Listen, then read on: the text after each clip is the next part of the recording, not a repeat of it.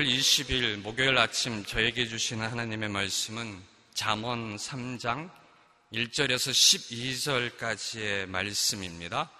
잠언 3장 1절에서 12절까지의 말씀을 저와 여러분이 한 절씩 교독하시겠습니다. 내 아들아, 내 가르침을 잊지 말고 내 명령을 내 마음에 잘 간직하여라. 그러면 너는 오래 살고 잘 살게 될 것이다. 사랑과 성실을 저버리지 말고 그것을 내 목에 메고 내 마음판에 새겨라. 그러면 내가 하나님과 사람 앞에서 사랑과 귀중히 여김을 얻을 것이다. 내 마음을 다해 여호와를 믿고 내 지식을 의지하지 마라. 내가 하는 모든 일에서 그분을 인정하여라. 그러면 그분이 내 갈 길을 알려줄 것이다. 스스로 지혜롭다 생각하지 말고 여호와를 두려워하며 섬기고 악에서 떠나거라. 이것이 내 몸을 건강하게 하며 내 뼈에 영양분이 될 것이다. 내 재물과 내 수확물의 첫 열매로 여호와를 공경하여라. 그러면 내 창고가 가득 차고 내 포도주 통에 새 포도주가 넘칠 것이다. 내 아들아 여호와의 훈계를 업신여기지 말고 그 꾸지람을 싫어하지 마라. 여호와께서는 사랑하는 사람을 훈계하고 벌 주시되 아버지가 그 기뻐하는 아들에게 하는 것 같이 하신다. 아멘. 오늘 주신 말씀으로 하나님을 인정하면 모든 길을 인도하십니다. 라는 제목으로 안강복 목사님께서 말씀 선포해 주시겠습니다.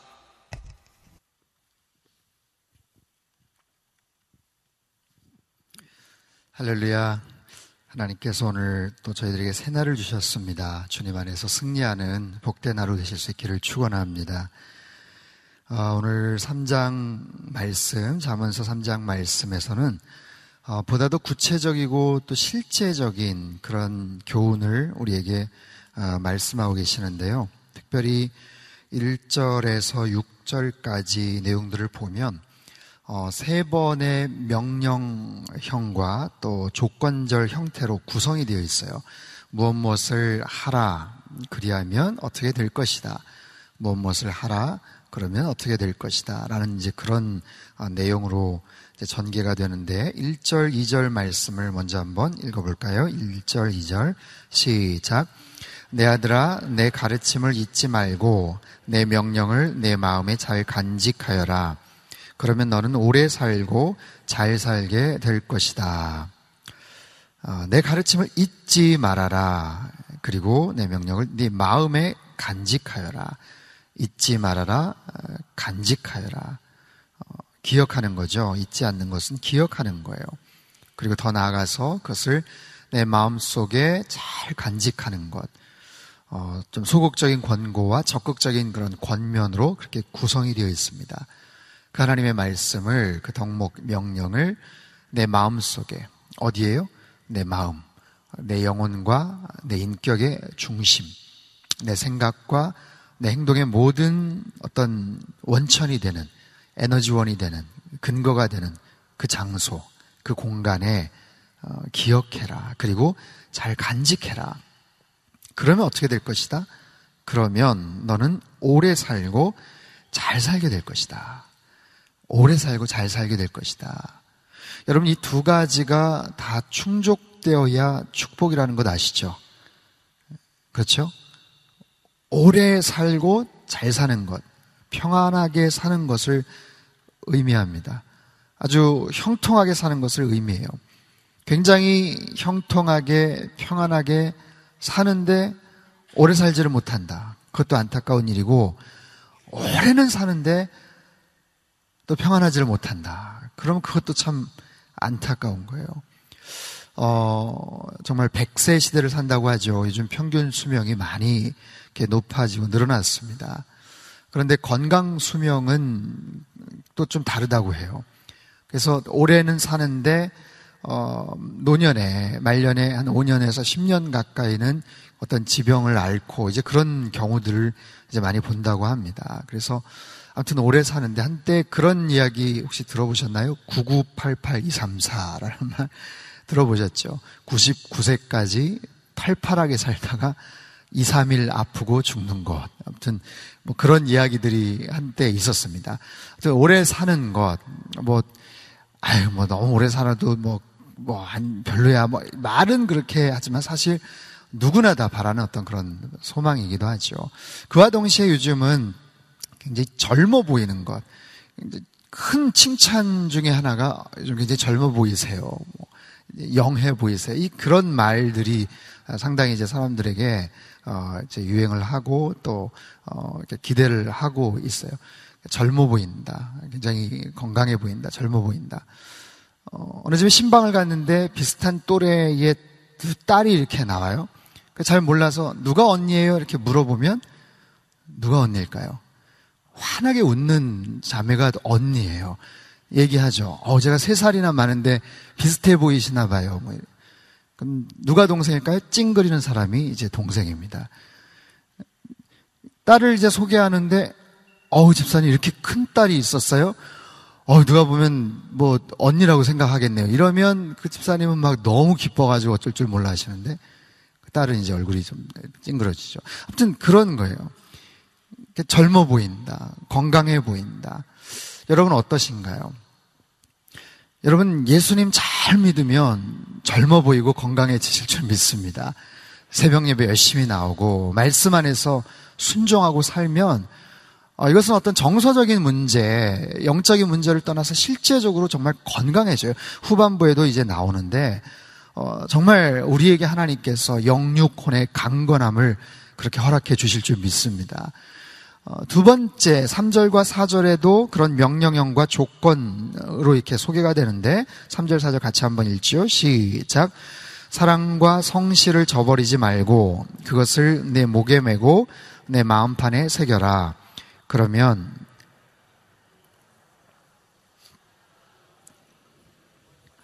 사랑과 성실, 사랑과 성실. 사랑이라는 건 뭘까요? 우리의 마음가짐을 의미합니다. 마음가짐. 내 마음속에 사랑이 있는가? 사랑의 마음이 있는가? 하나님을 향한 사랑의 마음이 있는가? 이웃을 향한, 형제 자매를 향한, 내 주변에 있는 사람들을 향한 사랑의 마음이 있는가? 내 마음 속에 정말 그 따뜻하고 선한 그런 사랑의 그런 마음들이 있는가? 그리고 성실이라는 것은 어떤 태도를 의미하죠. 더 나아가서 능력을 의미합니다. 내가 가진 사랑의 마음을 표현할 줄 아는 능력이에요. 성실함. 아무리 사랑의 마음을 갖고 있다고 해도 그것을 잘 표현하지 못하면, 묵뚝뚝하면, 말을 하지 않으면 모르는 거예요. 사랑하는 마음이 있어도, 사랑하는 그런 정서, 그런 감정이 있어도 표현하지 못하면, 그렇기 때문에 이 성실함도 굉장히 중요한 덕목이죠. 관계에 있어서의 성실함, 일에 있어서의 성실함, 시간 관리에 있어서 성실함. 하나님께서 나에게 맡겨주신 그런 재물과 재정과 여러 가지 달란트에 대해서 내가 성실할 수 있는 것. 그것은 최고의 덕목이고 또한 능력이라고 말할 수가 있어요.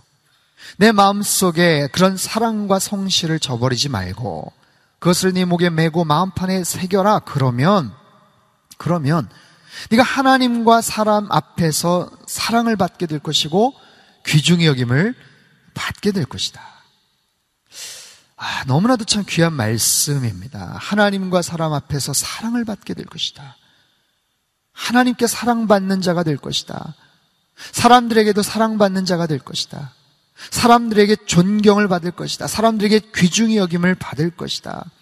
여러분, 사람은 누구나 다 존중받고 싶은 그런 기본적인 그런 마음이 있죠. 존중받고 싶고 소중히 여김받고 싶은 그런 마음이 있어요. 그런데 만약에 누군가 나를 존중해 주는데 인정해 주는데 소중히 여기고 귀중히 여기는 그런 행동을 하는데 이유가 뭐냐는 거예요. 내가 가진 돈 때문에 만약에 나를 존중히 여긴다. 내가 위치한 어떤 자리 때문에, 어떤 권력 때문에 그 사람이 내 앞에서 굽신거리고 나를 존중히 여기는 것 같다. 여러분, 그것은 슬픈 일입니다. 다른 이유가 아니라, 다른 어떤 관계, 인격이 아니라, 그저 내가 가진 어떤 소유, 권력, 자리, 그 자리 때문에 어쩔 수 없어서 존중히 여기는 그런 관계라면 그건 굉장히 슬픈 일이에요. 그러나 하나님께서 말씀을 하세요. 사랑과 성실함을 갖고 모든 일에 최선을 다하면 하나님과 사람 앞에서 사랑을 받고 귀중히 여김을 받게 될 것이다. 여러분, 우리 안에 이런 은혜가 있기를 주님의 이름으로 축원합니다. 특별히 이 말씀을 묵상하면서 저 우리 자녀들에게 이런 은혜가 있었으면 좋겠다 싶어요. 우리 자녀들.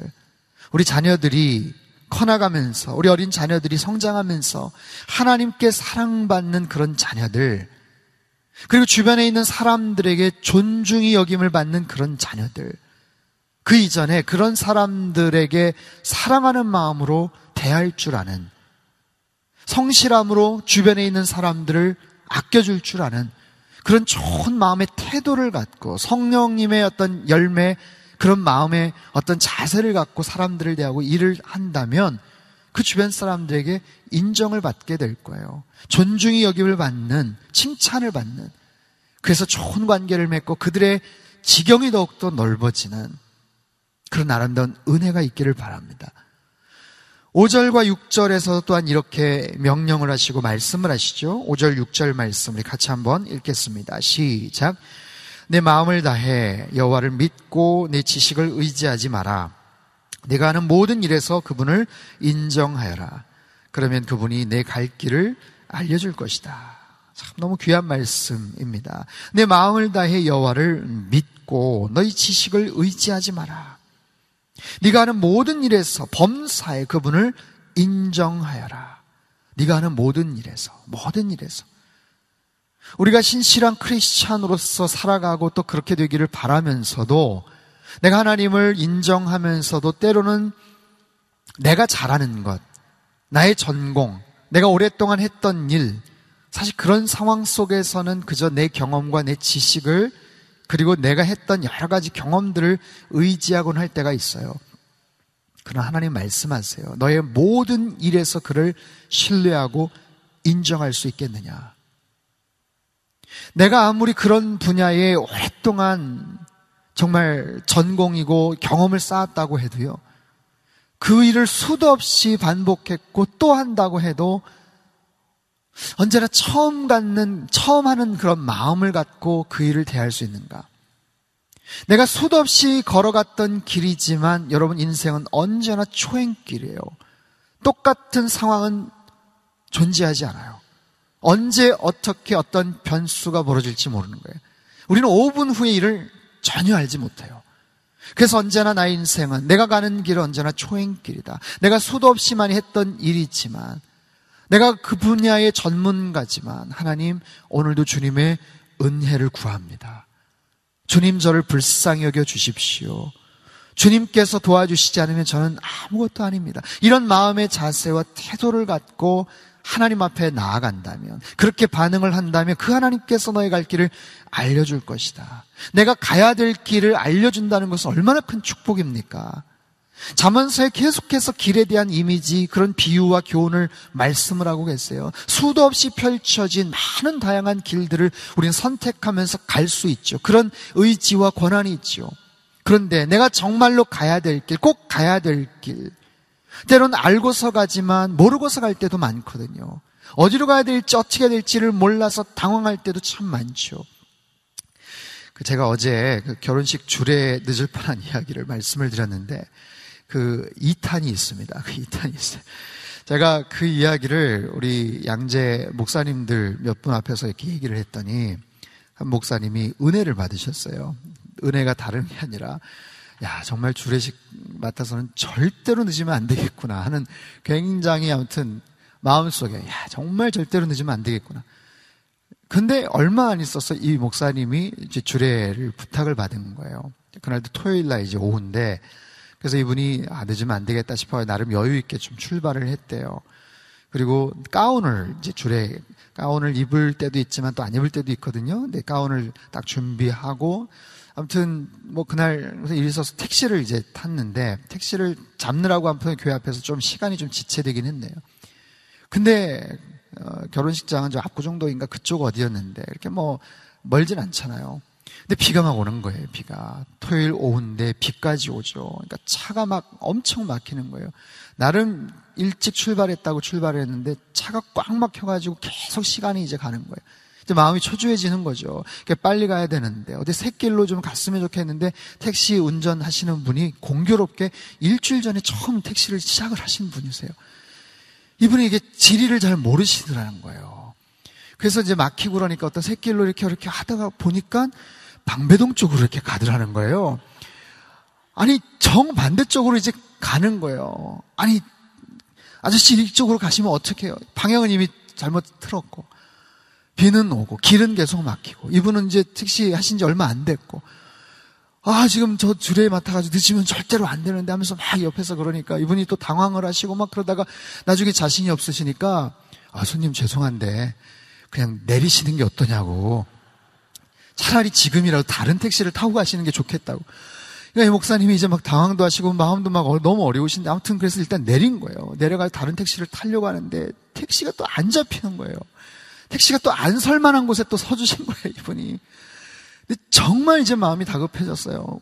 가운은 들었죠. 우산도 들었죠. 막 당황을 해가지고 막 두리번거리다가 그 앞에 에쿠스 차가 한 대 서 있는데 이분이 너무 급하니까 그 차 앞으로 막 달려가가지고 차 문을 벌컥 연 거예요.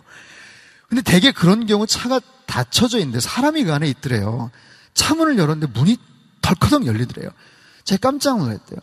문을 열면서 아저씨 저 좀 도와주세요. 이러는데 두 가지를 놀란 거예요. 문이 열린 것에 대해서 놀랬고 저 좀 도와달라고 그러는데 그분이 아무런 표정도 바뀌지 않고 목사님이시죠? 어디로 갈까요? 딱 그러더라는 거예요. 자기가 그래서 자기가 한 말에 그분도 놀랬겠지만 그 말에 자기가 너무 놀랬다는 거예요. 목사님이시죠? 어디로 갈까요? 알고 봤더니 이분이 차를 잠깐 세워두고 뭔가를 하려고 하는데 그 앞에 펼쳐지는 그 장면이 딱 보니까 아, 목사님인가 보다라고 생각을 했다라는 거예요. 그래도 그렇죠. 아무리 그래도 뭐, 뭐 어디로 모실까? 이게 말이 안 되잖아요. 근데 정말 마치 대기를 시켜 놓으신 어떤 도와주시는 분이 대기해 놓은 것처럼 마치 어디로 모실까요? 목사님이시죠. 빨리 갑시다. 그래가지고 아슬아슬하게 아무튼 그 방배동 쪽에서 맡기는 토요일 날 오후에 정확하게 시간을 맞춰서 가셨다는 그런 얘기를 하더라고요. 말도 안 되는 상황 같은데 정말 그렇게 차문을 열고서 여러분 때로는요 하나님께서 우리의 상황이 너무 다급하고 어려우면 정말 너무 뜻하지 않은 상황 속에서 돕는 자들 하나님께서 예비해 놓으시더라고요. 여러분 우리의 삶 속에 우리의 인생을 우리가 뭔가를 경영하고 일을 해나갈 때 도움이 필요할 때 정말 나에게 좋은 조언을 해주고 도움을 줄 수 있는 그런 하나님의 사람들을 만나는 은혜가 있기를 바랍니다. 범사의 하나님을 인정하십시오. 그러면 우리의 앞길을 하나님께서 이끌어 주실 것이다. 알려줄 것이다. 가르쳐 줄 것이다. 라고 말씀을 하세요. 7절 말씀. 7절 말씀 같이 한번 읽어보죠. 시작. 스스로 지혜롭다 생각하지 말고 여호와를 두려워하며 악에서 떠나거라. 스스로 지혜롭다 생각하지 말라. 그리고 여호와를 두려워하고 섬기고 두려워하고 섬긴다는 것은 하나님을 경외한다는 의미죠. 하나님을 경외함으로 악에서 떠나라. 스스로 지혜롭다 생각하지 말라. 계속해서 성경은 말합니다. 너의 명철을 의지하지 마라. 너를 무시해서가 아니다. 네가 뭘 한다고 그러겠느냐가 아니다. 인생에 주인이 하나님이심을 알고 내 인생의 목자가 하나님이심을 알고 그 하나님께 의뢰할 것을 말씀하세요. 스스로 안다고 생각하지 마라. 지혜롭다고 자만하지 마라. 오히려 하나님을 경외하고 악에서 떠나라. 악에서 떠나라. 악에서 떠난다는 것은 굉장히 구체적으로 적용이 가능합니다. 나의 삶에 있어서 악을 허용할 수 있는 그런 영역들이 굉장히 많아요.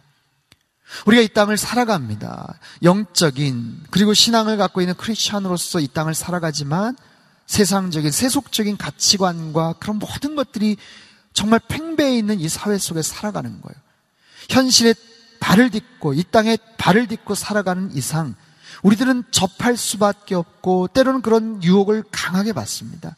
하지만 그런 부분 속에서 내가 선을 긋고 그것을 적극적으로 떠나갈 수 있다면 악을 행할 수 있는 그런 모든 자리에서 내가 용기를 내고 결단을 하고 자리를 박차고 나갈 수가 있다면 나에게 사인이 오죠.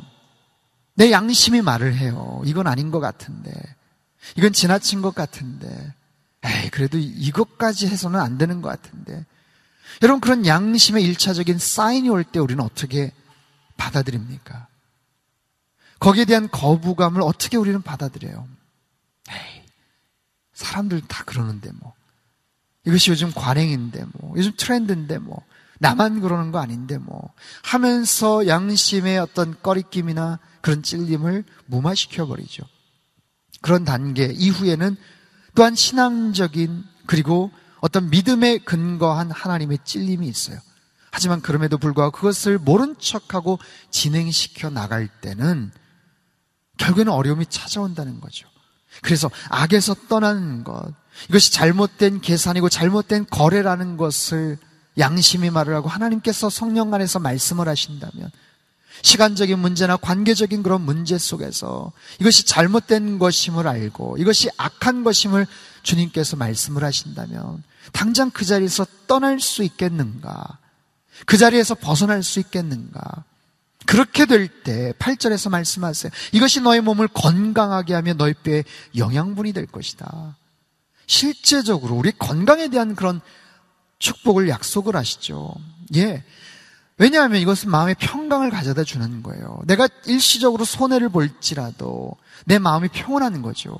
내 양심에 꺼리낌이 없는 거죠. 하나님과의 관계가 클리어하는 거예요. 내 마음의 평안함을 갖고 두 발을 뻗고 잠을 잘 수가 있는 거예요. 하나님 앞에서 내 스스로를 하나님 저 힘들었지만 갈등이 있었지만 저 잘했죠. 하면서 아주 깨끗한 그런 관계 속에서 내 마음에 평안이 온다라는 것. 그것이 육체적인 건강과 뼈의 영양분이 될 것이다라고까지 성경은 하나님 말씀을 하십니다. 더 나아가서 물질에 대한 그런 부분들을 또한 얘기하세요. 9절과 10절 말씀을 같이 한번 읽죠. 9절, 10절 시작. 내 재물과 내 수확물의 첫 열매로 여호와를 공경하여라. 그러면 내 창고가 가득 차고 내 포도주 통에 새 포도주가 넘칠 것이다. 서두에 말씀을 드렸죠. 오늘 본문의 말씀은 굉장히 구체적이고 실제적인 그런 우리에게 교훈을 제시합니다. 특별히 우리가 살아가면서 필요한 것, 재정에 대한 문제예요. 물질에 대한 문제예요. 내가 이것을 어떻게 정말 바라볼 것인가? 이 물질에 대한 부분을 내가 어떻게 정리하며 살아갈 것인가? 이게 초상적인 이론적인 개념이 아니죠. 재정의 문제 얼마나 실제적이고 중요한 일입니까? 사랑하는 여러분, 하나님은 복의 근원이 되십니다. 여러분 믿으시죠? 믿으십니까? 만복의 근원이 되세요. 모든 복의 출발이 되신다고요. 여러분 이 사실을 우리가 분명히 믿고 이제하고 고백을 할 수 있다면 내 삶 속에 그런 여러 가지 갈등과 유혹이 있을 때 하나님의 말씀대로 순종할 수가 있어요. 나에게 주신 분이 하나님이시다. 이 물질의 근원은 하나님이시다.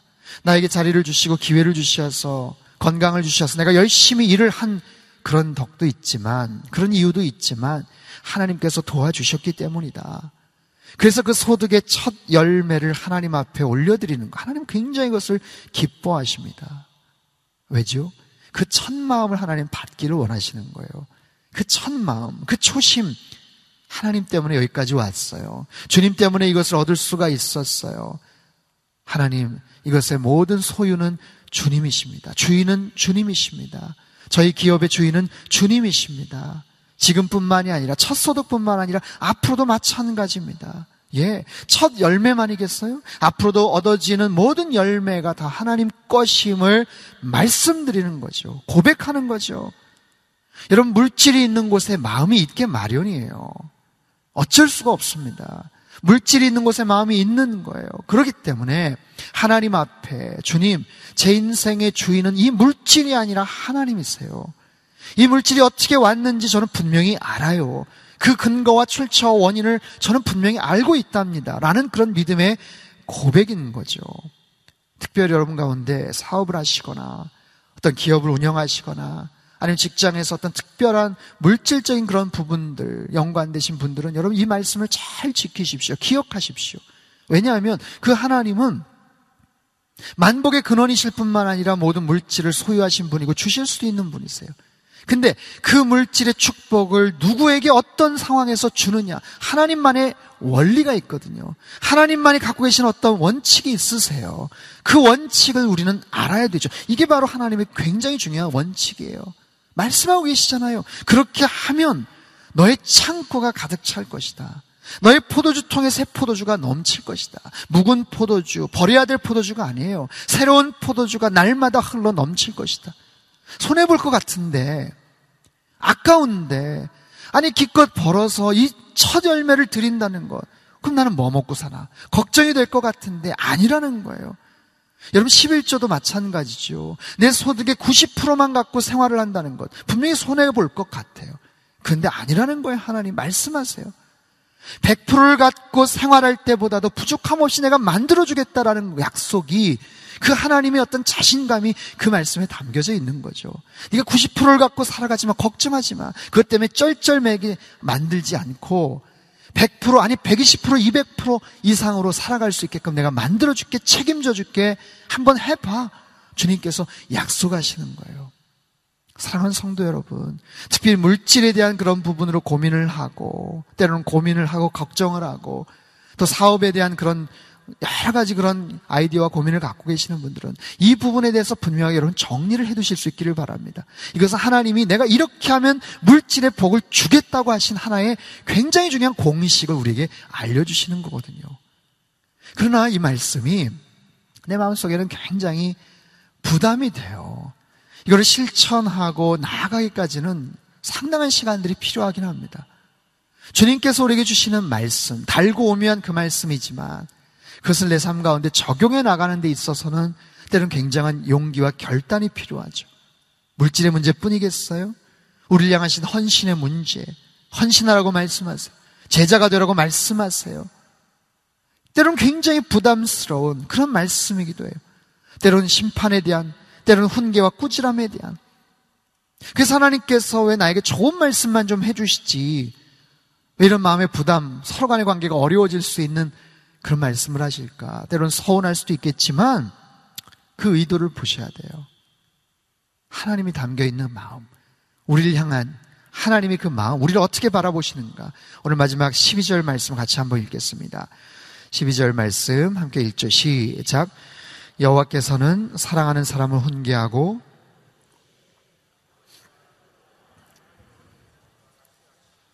훈계하고 벌을 주셔요. 그러나 누구에게요? 사랑하는 사람에게요. 사랑하는 사람에게.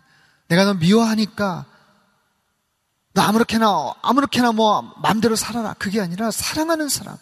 그리고 정말 아버지가 기뻐하는 아들에게 하시는 것처럼 아버지가 기뻐하는 아들에게 하시는 것처럼 그야말로 잘 되라고 형통한 삶을 살라고 좋은 길 가라고, 좋은 사람 되라고.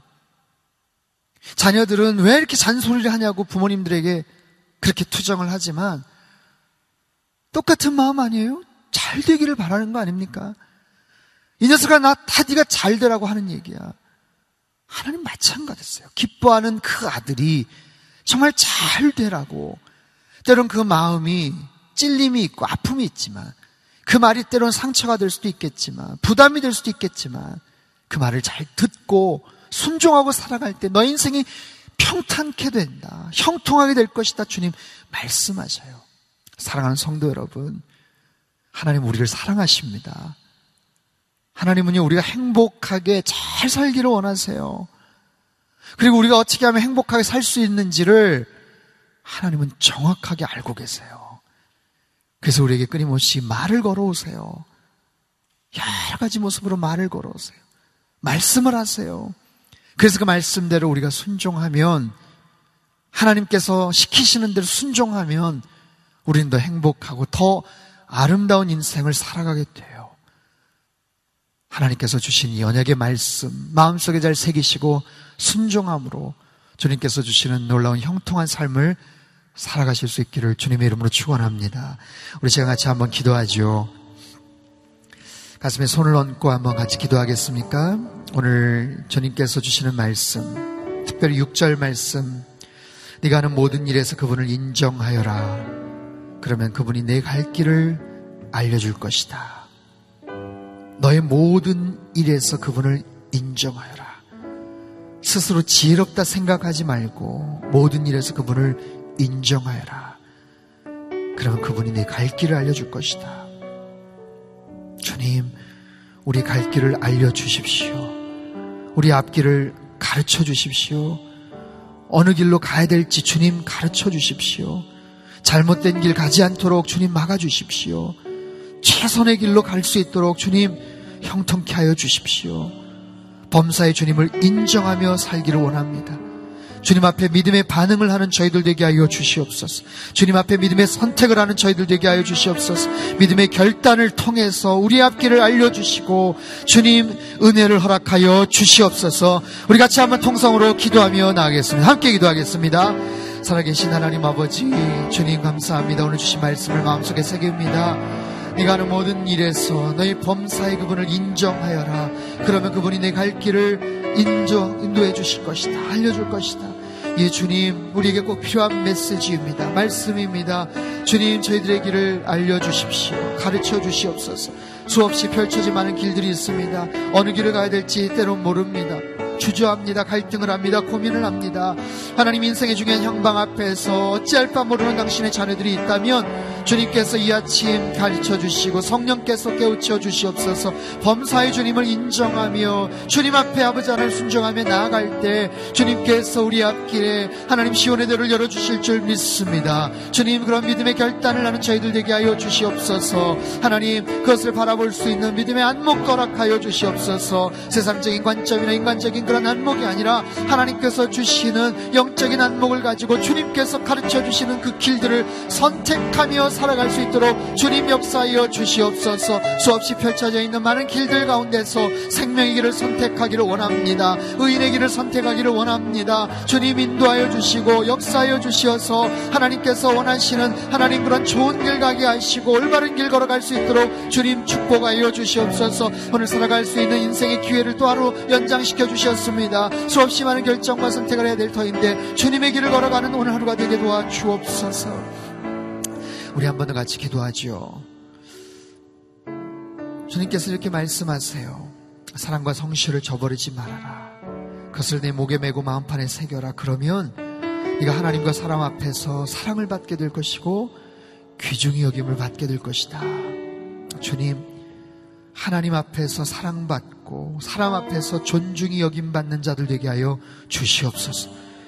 하나님, 특별히 한국교회를 위해서 기도하기를 원합니다. 한국교회가 존중이 여김받는 교회가 되게 하여 주시옵소서. 과거의 영광을 다시 회복하게 하여 주시옵소서.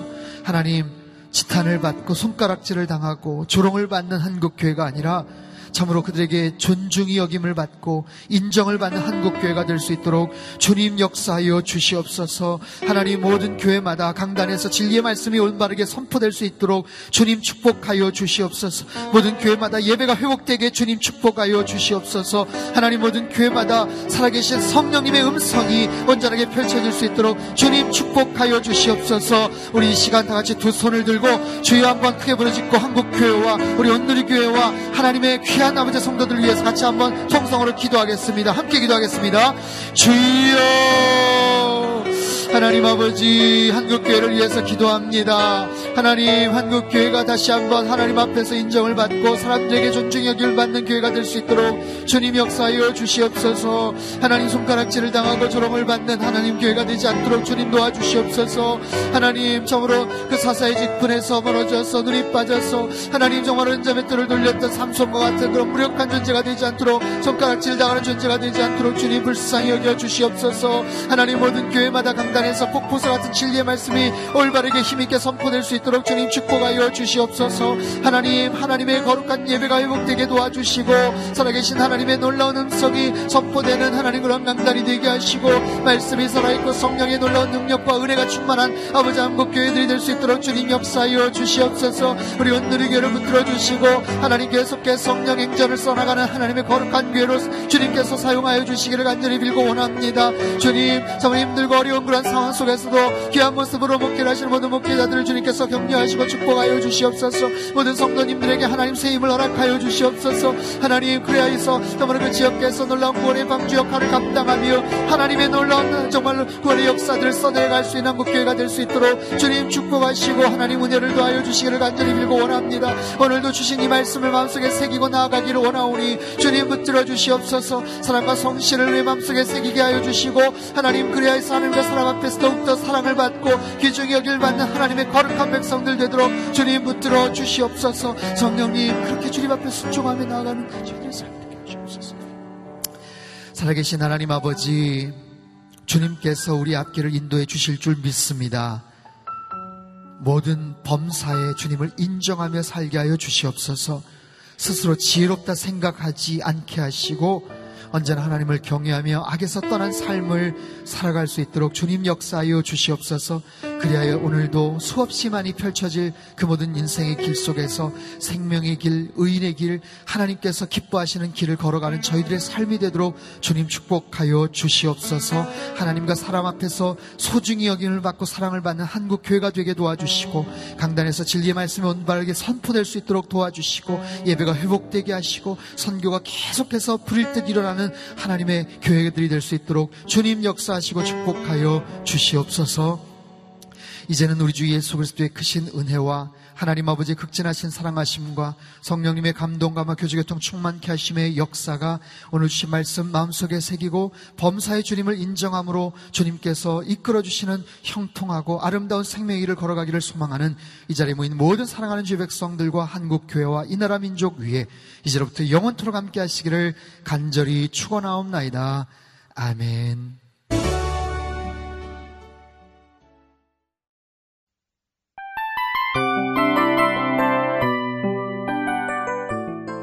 이 프로그램은 청취자 여러분의 소중한 후원으로 제작됩니다.